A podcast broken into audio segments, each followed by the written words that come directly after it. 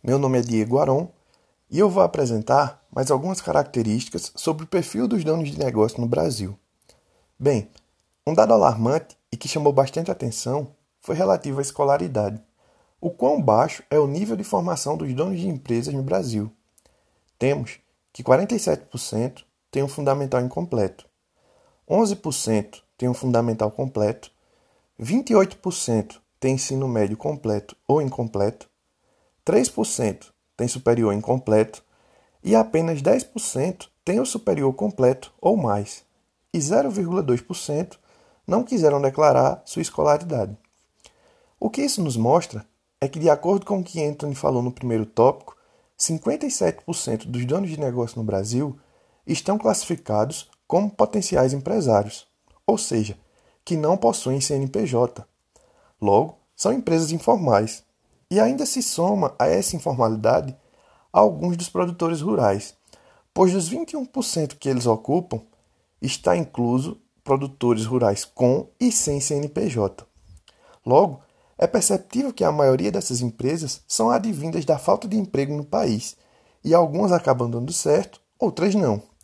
Dentre as que dão certo, se vê pelo número de pessoas com ensino superior completo e incompleto que pouco se busca sobre o conhecimento científico na área de administração, o que demonstra que a maioria dos donos de empresa não busca o conhecimento através de informação, mas sim utiliza o que adquiriu ao longo do tempo de trabalho e se faz muito resistente a novas mudanças com base em teorias e estudos. Um dado que pode dar suporte a essa afirmação é a idade com que a maioria dos donos de empresa começou a trabalhar, tendo uma porcentagem significativa de 81% até os 17 anos, 17% que começou entre 18 e 24 anos e 2% que começou acima dos 24 anos.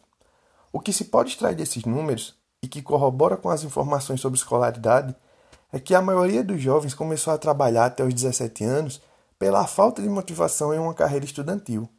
Logo, buscam o comércio ou tentam algum tipo de empreendedorismo. As taxas entre 18 e 24 anos e acima de 24 anos são menores porque é justamente o pessoal que consegue conciliar estudos e faculdade e os que só o fazem após conclusão do curso. Por fim, no tempo de trabalho atual, nós temos 62% que estão há mais de 5 anos na empresa, 20% que estão até 2 anos e 18% que estão entre 2,1 e 5 anos.